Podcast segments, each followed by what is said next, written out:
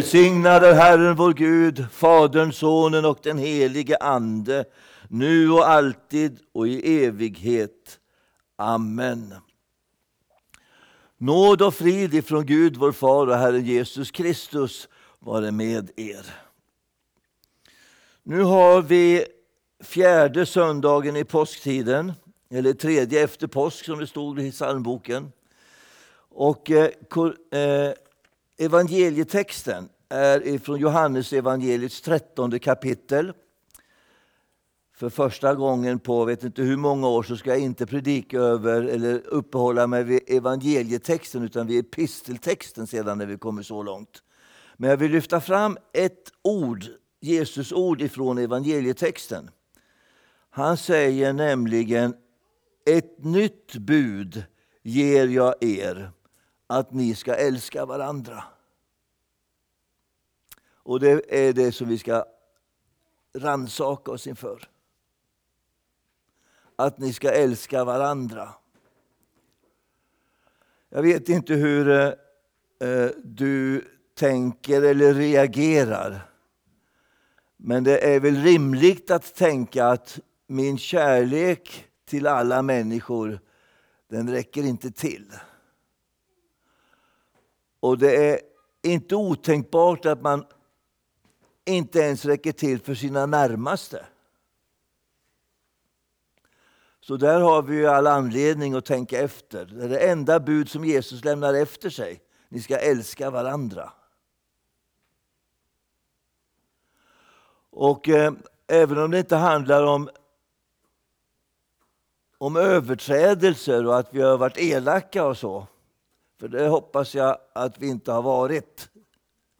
Och om vi har varit det så ska det med i syndabekännelsen. Så kan det ändå vara så att det finns underlåtelser. Alltså det där med att vi borde ha gjort si eller så eller visat vår uppskattning och vår kärlek på ett bättre sätt. Men sen är det det här när man stannar vid den här texten Jesus säger ett nytt bud ger jag er. Att det här är inte alls något nytt bud.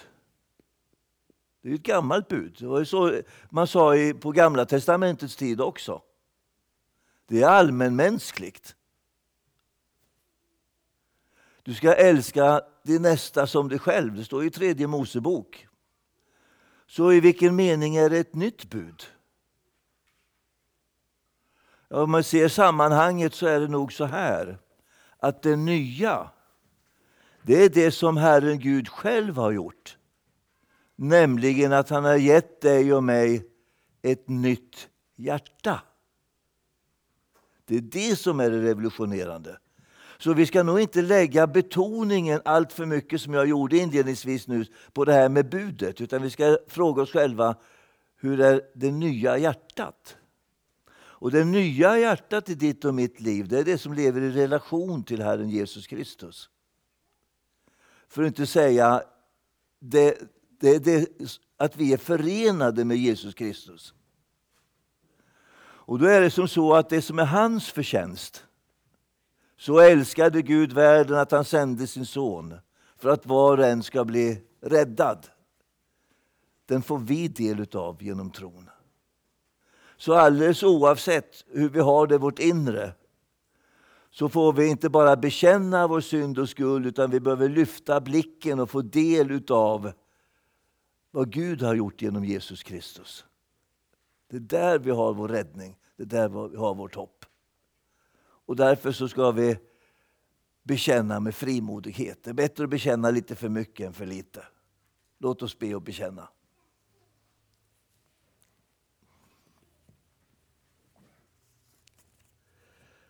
Jag bekänner inför dig, helige Gud, att jag ofta och på många sätt har syndat med tankar, ord och gärningar. Tänk på mig i barmhärtighet och förlåt mig för Jesu Kristi skull vad jag har brutit. Herre, hör nu varje hjärtas tysta bekännelse.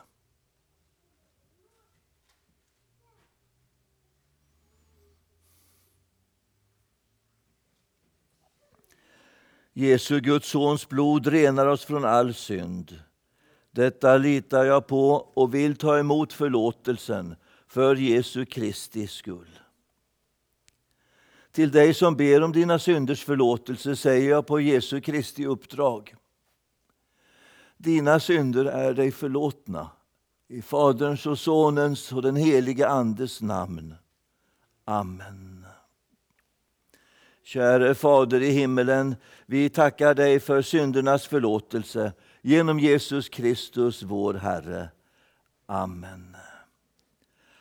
Helige Herre Gud, helige starke Gud, helige barmhärtige frälsare, du evige Gud, förbarma dig över oss.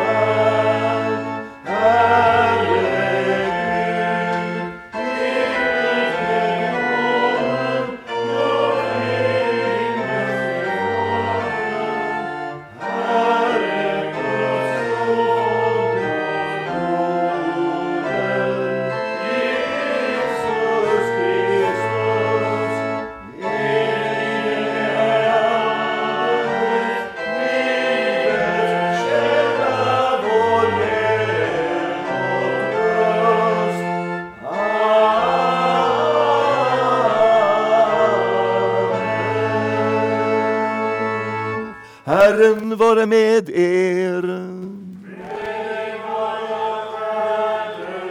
Låt oss bedja. Låt oss be att Guds sanningsljus leder oss på den rätta vägen.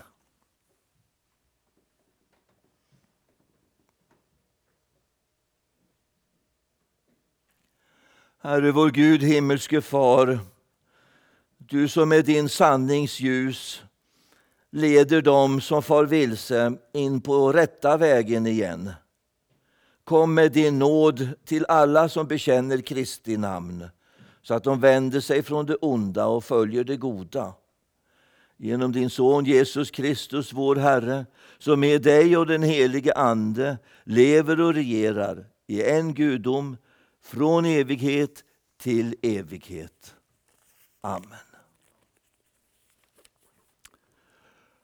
Hör så Herrens ord i den gammaltestamentliga läsningen från Andra Moseboks trettonde kapitel. Israels barn bröt upp från Sukkot och slog läger i Etam vid utkanten av öknen. Herren gick framför dem, om dagen i en månpelare, på månpelare för att visa dem vägen och om natten i en eldpelare för att ge dem ljus. På så sätt kunde de vandra både dag och natt. Månpelaren upphörde inte att gå framför folket på dagen och inte heller eldpelaren på natten. Och vi lyssnar också till Herrens ord i dagens epistel från första Thessalonikerbrevet. Gud har inte bestämt oss till att drabbas av vredesdomen utan till att vinna frälsning genom vår Herre Jesus Kristus. Han har dött för, att, för oss, för att vi ska leva med honom, vare sig vi är vakna eller insomnade. Uppmuntra därför varandra och uppbygg varandra så som ni redan gör. Så lyder Herrens ord. Gud, vi, vi tackar, tackar dig. dig.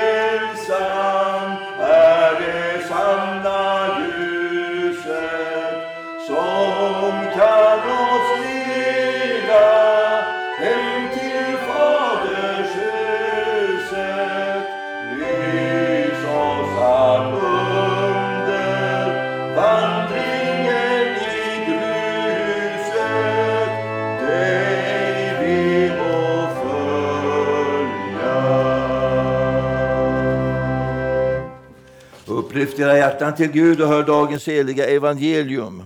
Så skriver aposteln Sankt Johannes. När Judas hade gått sa Jesus Nu är Människosonen förhärligad och Gud är förhärligad i honom. Och om Gud är förhärligad i honom ska Gud också förhärliga honom i sig själv och han ska förhärliga honom snart. Mina barn, ännu en kort tid är jag hos er. Ni kommer att söka mig, och som jag sa till judarna säger jag nu till er. Dit jag går kan ni inte komma. Ett nytt bud ger jag er, att ni ska älska varandra. Så som jag har älskat er ska också ni älska varandra.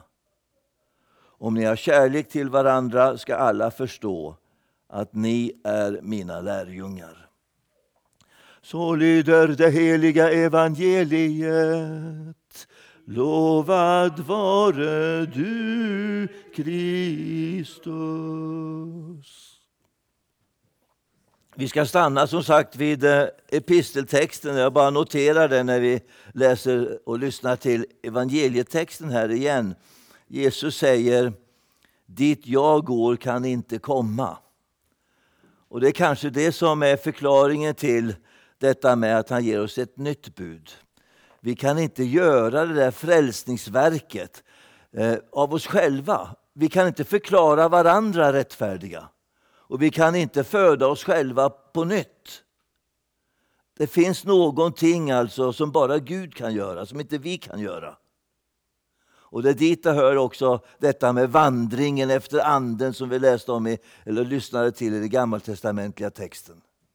Det finns en dimension i tillvaron som inte är tillgänglig för oss som naturliga människor. Utan det Gud måste bryta in och där han får stå för förvandlingsverket. Det är viktigt att ha klart för sig, tror jag, att den kristna tron och det kristna livet det är inte en religion bland andra religioner eller en ideologi.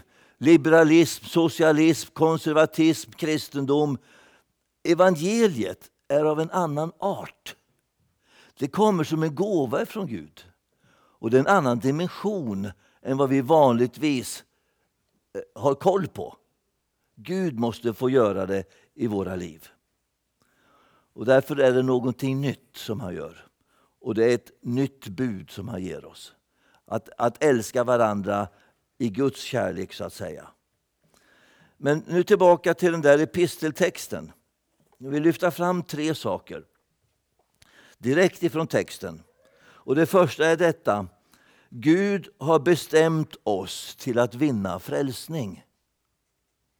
Gud har bestämt oss till att vinna frälsning.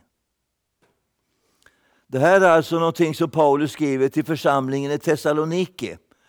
Om du drar dig till minnes det så var det under den andra missionsresan. Han kommer då österifrån genom mindre Asien, nuvarande Turkiet. Och han vill färdas norrut, men den heliga Ande hindrar honom, står det.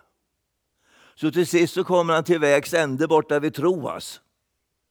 Och där på natten så får han se en man i en syn som säger kom över till oss i Makedonien och stå över vattnet där in till Europa. Och så dagen därefter så tar Paulus sitt arbetslag och så färdas han över till Makedonien. Kommer först till Filippi men sedan kommer han ner till Thessaloniki. Det är första gången som de hör evangeliet predikas där. Om den här nya, den nya eh, dimensionen som jag försökte förklara nyss. Och han börjar ju alltid i synagogan. Och där finns det de som blir glada när de hör Paulus lägga ut texten om att alla Guds löften som gavs till Abraham, de är nu uppfyllda, fullbordade i Jesus Kristus. De är tillgängliga. Var då någonstans? Ja, de är mitt ibland er. Och så fanns det de som inte kunde, eller rättare sagt inte ville tro. Och spänningarna blev så starka i Thessaloniki så Paulus fick fly därifrån. Och då menar jag inte att han fick fly därifrån därför att han var rädd och ängslig. Han hade säkert kunnat stanna kvar om det handlade om mod.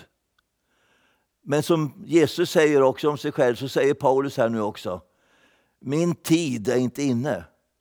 Det är inte dags för mig att dö. Jag drar vidare till Berea och så vidare till Aten och så vidare till Korint. Men det fanns ju många kristna, alldeles nykristna kvar där i Thessaloniki. Och de hade det säkert eh, besvärligt på många sätt. De var ju socialt utsatta. Det var så här nämligen på, under romarriket att romarriket skulle man kunna säga, eh, det är fel att säga att det var två läger, men det var, det var en, en hellenism, hellenistisk kultur över hela romarriket. Man hade många gudar. Den grekiska mytologin som fanns tidigare hade nu fått romerska namn. Alla medborgare i romarriket relaterade till någon av de här gudarna. Bara i Korint så fanns det 23 olika tempel. Ingen kyrka dock, men 23 olika tempel. Och alla förväntades vara vända emot de här gudarna på det ena eller andra sättet. Man kunde välja. Och man förväntades vara lojal mot kejsaren och till och med kalla honom för Gud så småningom. Kejsaren är herre. Det fanns ett undantag. Och det var judarna. För judarna de ansågs vara så speciella i sin trosutövning så att de, de fick hållas. Det, det hade inte gått liksom att få ordning på dem om jag säger så. Men nu när Paulus drar fram och förkunnar evangeliet, då blir människor kristna. Och när människor blev kristna så betydde det att de vände ryggen åt alla de romerska gudarna. Och de vägrade erkänna kejsaren som den som hade makten. Kejsaren är inte Herren, Jesus är Herren. Samtidigt som de vände det romerska riket ryggen så är de inte upptagna i den judiska synagogan. Hade de varit det, då hade de ju sluppit de där spänningarna. Då hade de sluppit det där med lagen och omskärelsen. Eller med, med eh, eh hade de kommit in rättare sagt, under lagen under omskärelsen, då hade de ju varit satta på undantag. Men det var de inte heller. De var alltså klämda mellan två sköldar. Socialt utsatta på ett sätt som vi har svårt för att föreställa oss. Man kan bara tänka sig hur, hur grannarna pekade finger åt dem. Där är de, de börjar tro på Jesus. Var hör de hemma? De är ju hemlösa. De har ju vänt alla gudarna ryggen. Och inte är de judar heller så att de lever under lagen. Vad är de för några egentligen? Var hör de kristna hemma? I skolan då undervisade man om de här sakerna. Men de kristnas barn kunde inte bejaka det som sades i skolan. Svårt för att söka arbete. Ja, det var inte enkelt. Nu ska vi inte ge oss in på Galaterbrevet, men där blir det ju så klart och tydligt att om, att om de här nykristna bara hade gått laggärningarnas väg och ställts under lagen, då hade saken varit klar. Och Paulus säger det får inte ske. Det får inte ske. Evangeliet är av en annan art. Det finns inget annat evangelium än det jag har förkunnat för er. Ja, så såg det ut i Thessaloniki. Tron på Kristus innehöll alltså frestelser att bli så som judar. Och att stå emot det var säkert inte helt enkelt.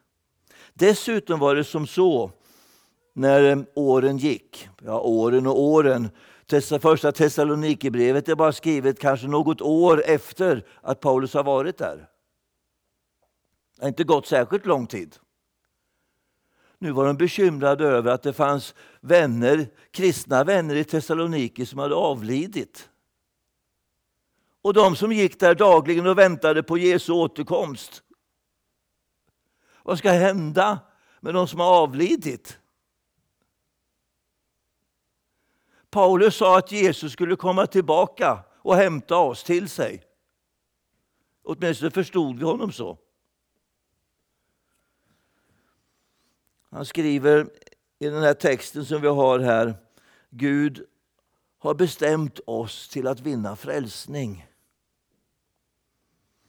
Han eh, säger där, även om det inte är så jättetydligt just i den meningen, så säger han ändå att Gud har bestämt att den frälsning som Jesus Kristus ger oss, den ska gälla. Det är det som är det viktiga. Han liksom stryker under det. Jag tycker, eller tror och tänker att det behöver nog strykas under i vår tid också.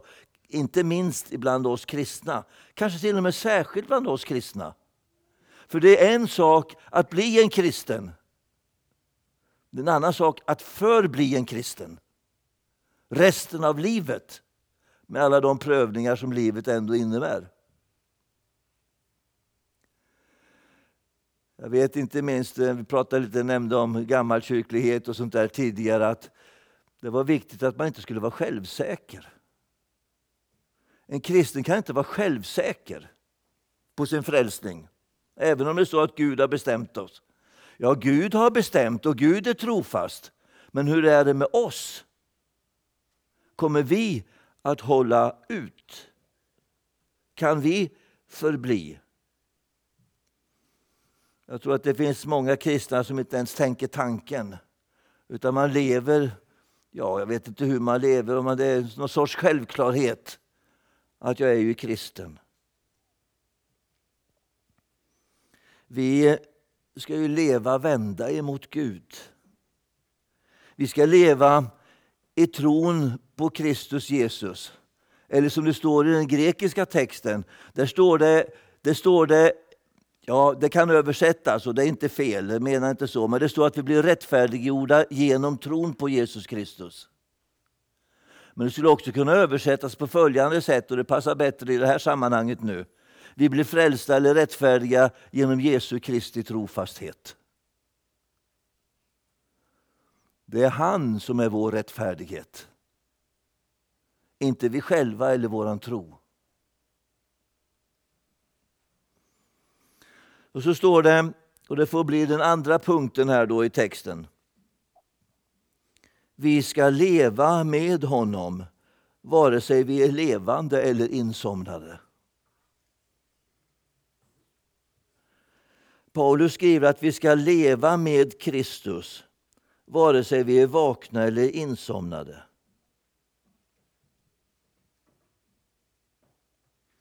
Han skriver ju det förstås därför att de var ängsliga i Thessaloniki över sina vänner som hade avlidit.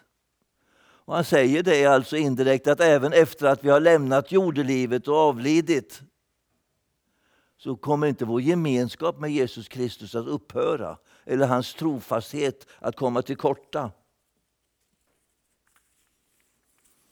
Vi har blivit frälsta undan vredesdomen, står det också i episteltexten. Döden som väntar oss, ja den är naturlig på ett sätt på grund av arvsynden. Det kan inte gå på annat sätt. Men för oss som är kristna så är det inte sista ordet. Det är snarare tvärtom, det är där det börjar. När vi i ett nu ska förvandlas och bli honom lika. Jag ger mig inte in på det här med mellantillståndet och vad som händer efter döden. Utan bara konstatera att när vi lämnar tid och rum så kommer vi uppleva det som ett nu. Så ska vi bli förvandlade och få vara hos Herren. Vi förbereder oss för den dagen. Genom att förbli i Kristus Jesus, genom att leva av nådemedlen, alltså Guds ord och bönen och nattvarden och, och de sakramentala handlingarna. Genom att leva genom detta så förblir vi i Kristus. Och Det är samtidigt en förberedelse för vår hädanfärd. Så vi ska vara beredda den dagen och vara frimodiga också då.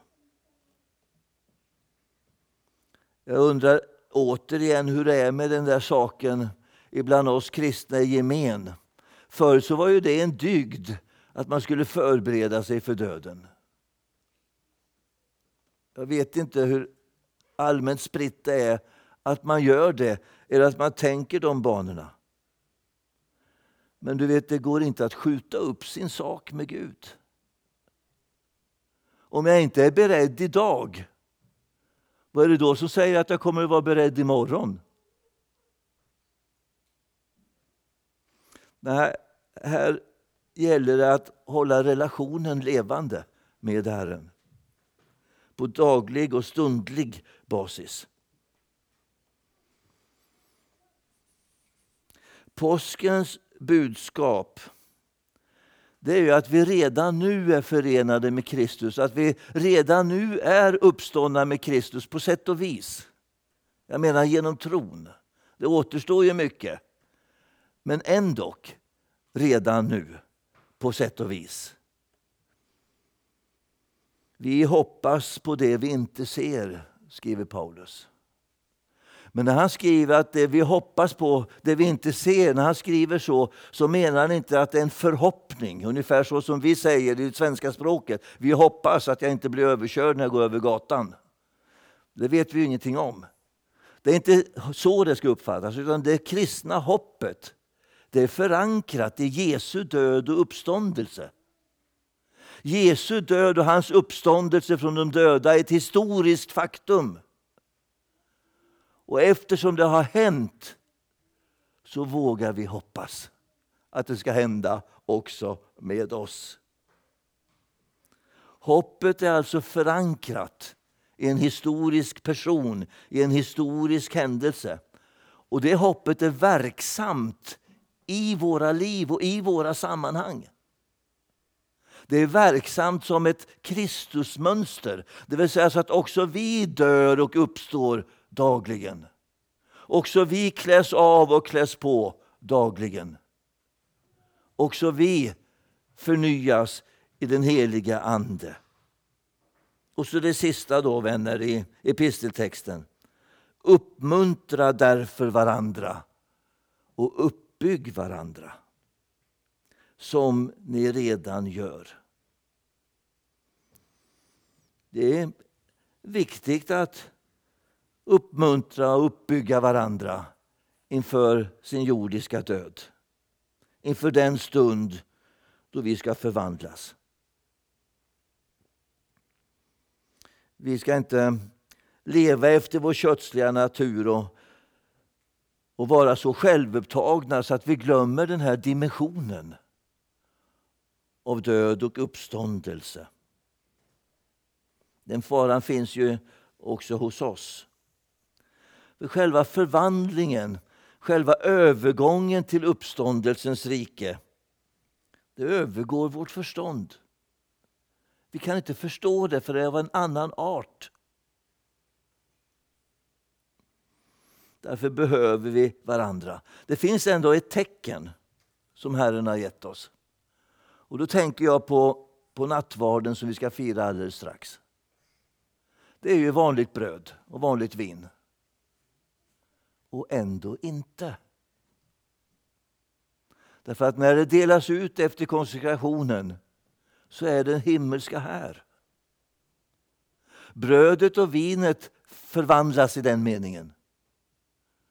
Och det är ett tecken på att allt annat ska förvandlas en dag. Också du och jag. Brödet och vinet gör oss delaktiga av den himmelska tillvaron. Uppbygg varandra som ni redan gör. Oikodomeo på grekiska betyder egentligen bygga hus. Fast i bildlig mening så bygger vi ett andligt hus, en andlig gemenskap. Vi eh, relaterar till varandra. Uppbyggelsens syfte, plats och syfte och verksamhet den skulle äga rum varje gång som vi möts. Och jag tror att den gör det också. Och Gud give att uppmuntran och uppbyggelse får eh, äga rum idag, får äga rum här i högmässan och varför inte på kyrkkaffet, eller på resan hem. Vi lever tillsammans med Kristus och tillsammans med varandra för att så vinna den frälsning som han har bestämt åt oss. Amen. Låt oss nu tillsammans stämma in i kyrkans bekännelse. Vi tror på Gud Fader allsmäktig, himmelens och jordens skapare. Vi tror också på Jesus Kristus, hans enfödde Son, vår Herre, vilken är avlad av den helige Ande, född av jungfrun Maria, pinad under Pontius Pilatus, korsfäst, död och begraven, nederstigen till dödsriket. På tredje dagen uppstånden igen ifrån de döda, uppstigen till himmelen, sittande på allsmäktig Gud faders högra sida, därifrån igenkommande till att döma levande och döda. Vi tror också på den helige Ande, en helig allmännelig kyrka, det heliga samfund, syndernas förlåtelse, de dödas uppståndelse och ett evigt liv. Nu blir det pålysningar innan vi sjunger salmen efter predikan 572.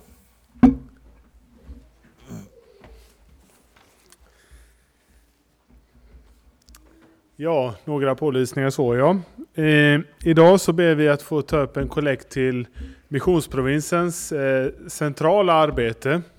Missionsprovinsen uppbär ju inga kyrkoavgifter på något sätt utan är ju beroende av våra gåvor och kollekter.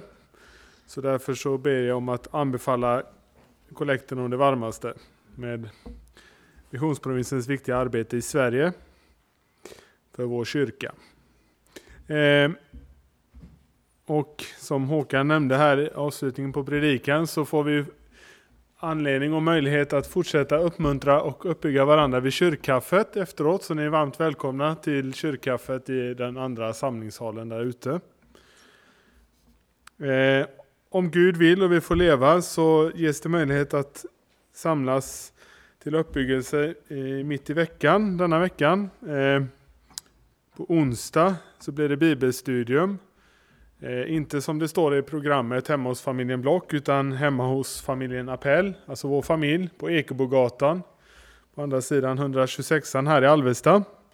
Så nu är ni varmt välkomna och då är det fika från klockan 17 och sen bibelstudium som Joakim leder klockan 18. Eh, och nu utifrån Hebreerbrevet eh, kapitel 6. Eh, och och också det om Gud vill eh, så firar vi nästa söndag, femte söndagen i påsktiden. Och då blir det högmässa klockan 15 och den leds av Joakim. Då sjunger vi salmen 572.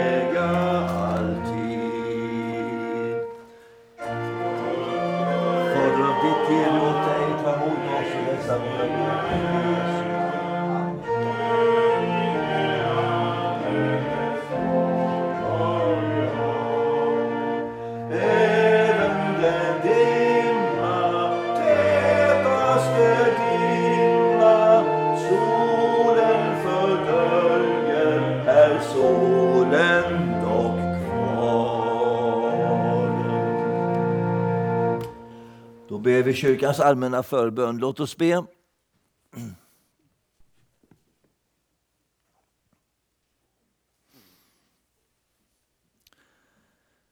Käre himmelske Far, du som genom din son har berett en väg till det eviga livet för oss. Låt din kyrka vara den plats där världen kan möta dig. Ge alla kristna längtan efter det eviga livet. Gör ditt folk till ett pilgrimsfolk på jorden som mer än allt annat vill följa Herren Jesus. Herre, hör vår bön och låt vårt rop komma inför dig. Helga allt arbete och låt människor få se sin delaktighet i mänsklighetens uppgift och bestämmelse.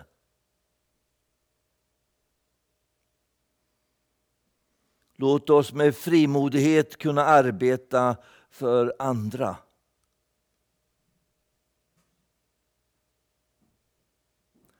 Herre, hör vår bön och låt vårt rop komma inför dig. Stärk alla sjuka och nödlidande människor. Stärk dem i hoppet om uppståndelsen och det eviga livet. Stöd alla föräldrar i deras omsorg om sina barn.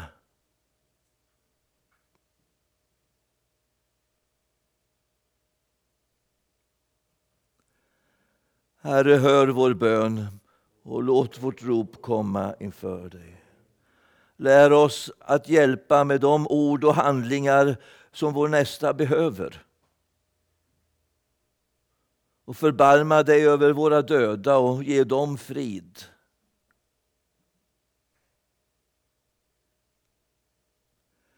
Herre, hör vår bön och låt vårt rop komma inför dig. Herre Gud, himmelske Far, Låt oss verkligen lära känna dig och den du har sänt.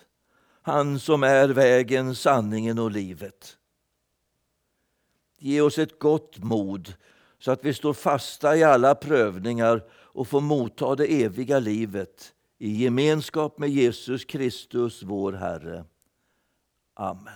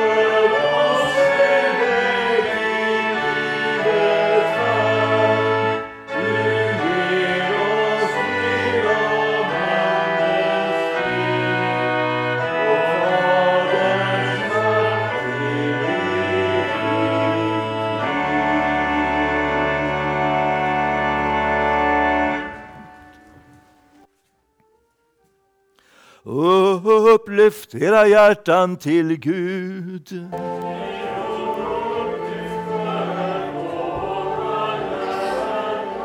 Låt oss tacka Gud vår Herre.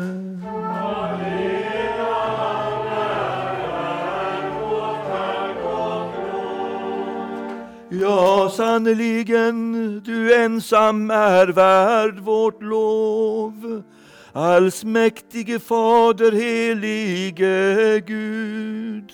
Dig vill vi prisa och välsigna genom Jesus Kristus, vår Herre. Honom har du uppväckt från de döda och så fött oss på nytt till ett levande hopp. Det gamla är nu förgånget, den fallna skapelsen återlöst. Och livet har trätt fram på nytt i honom.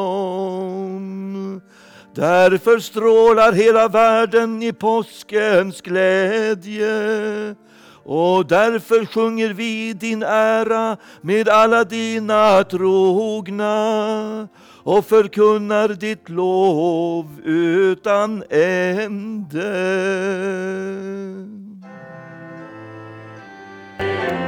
Yeah.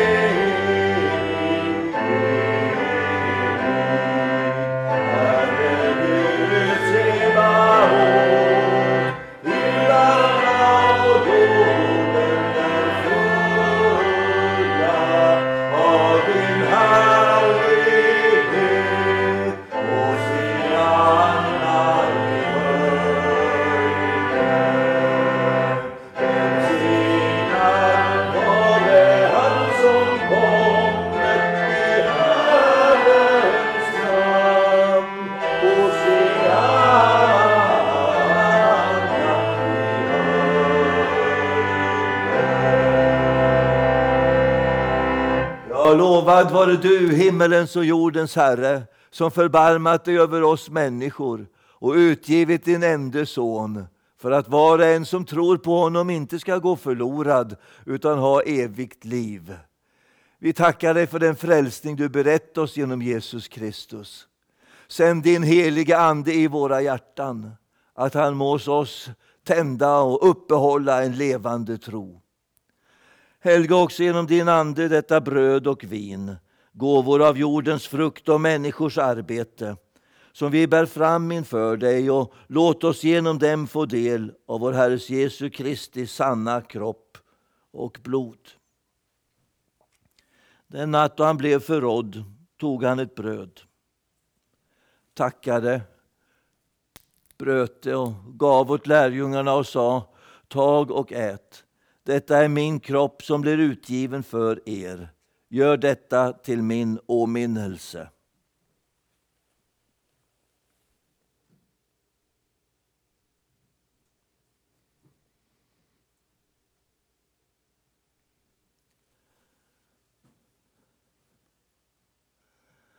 Likaså tog han kalken, tackade, gav åt lärjungarna och sa Drick av den alla.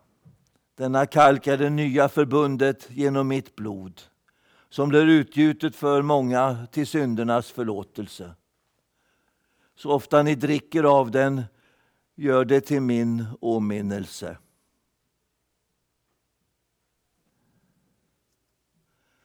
Stort är trons mysterium. Din död förkunnar vi, Herre. Din uppståndelse bekänner vi till dess du kommer åter i härlighet.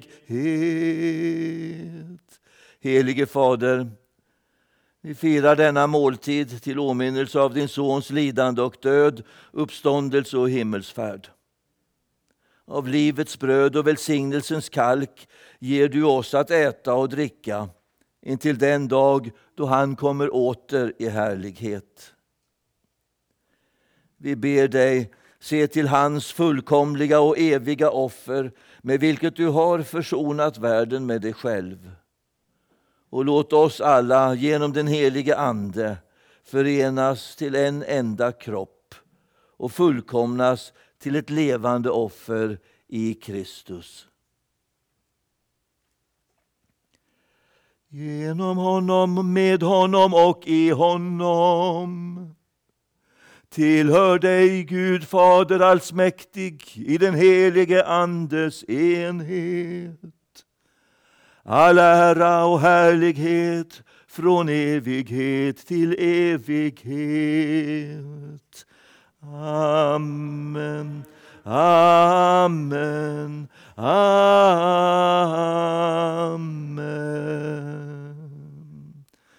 Fader vår som är i himmelen. Helgat var det ditt namn. Tillkomme ditt rike. Ske din vilja så som i himmelen, så och på jorden. Vårt dagliga bröd giv oss idag och förlåt oss våra skulder så som och vi förlåta dem oss skyldiga äro. Och inled oss icke i frestelse, utan fräls oss ifrån ondo. Ty riket är ditt, och makten och härligheten i evighet. Amen.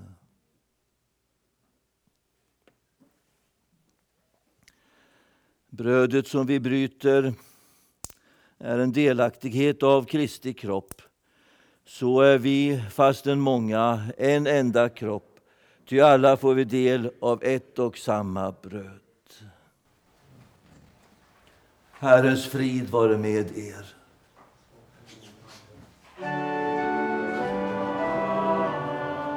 Så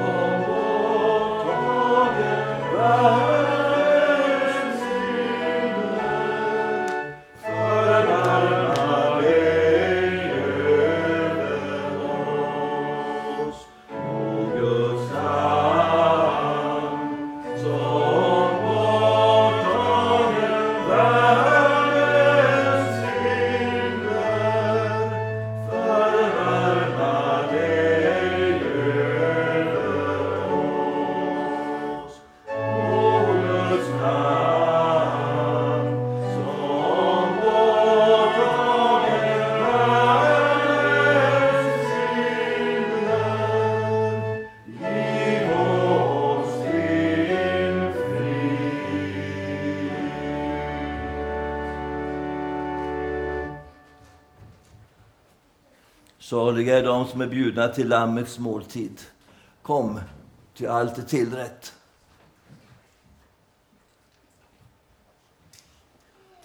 Låt oss tacka och be. Vår Gud och Fader, vi tackar dig som genom din son Jesus Kristus har instiftat denna heliga nattvard till vår tröst och vår salighet. Vi ber dig, ge oss nåd att så fira Jesu åminnelse på jorden, att vi också får vara med om den stora nattvarden i himmelen, för vår Herres Jesu Kristi skull. Amen. Amen.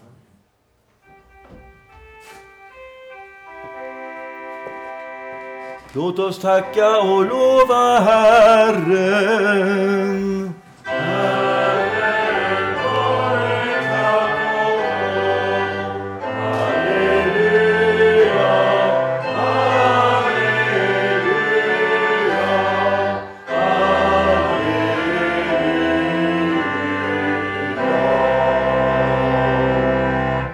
Emot Herrens välsignelse.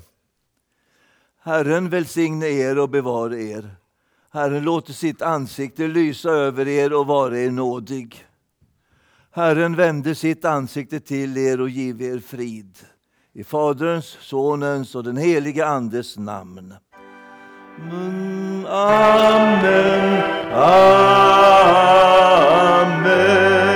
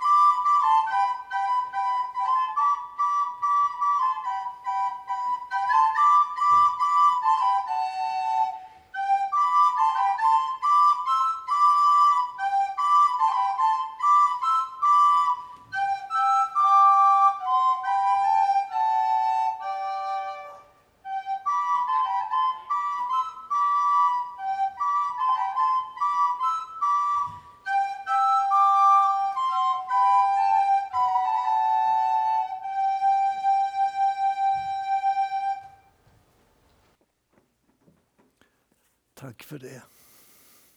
Fint. På fjärde söndagen i påsktiden. Låt oss gå i frid. I vår Herres Jesu Kristi namn.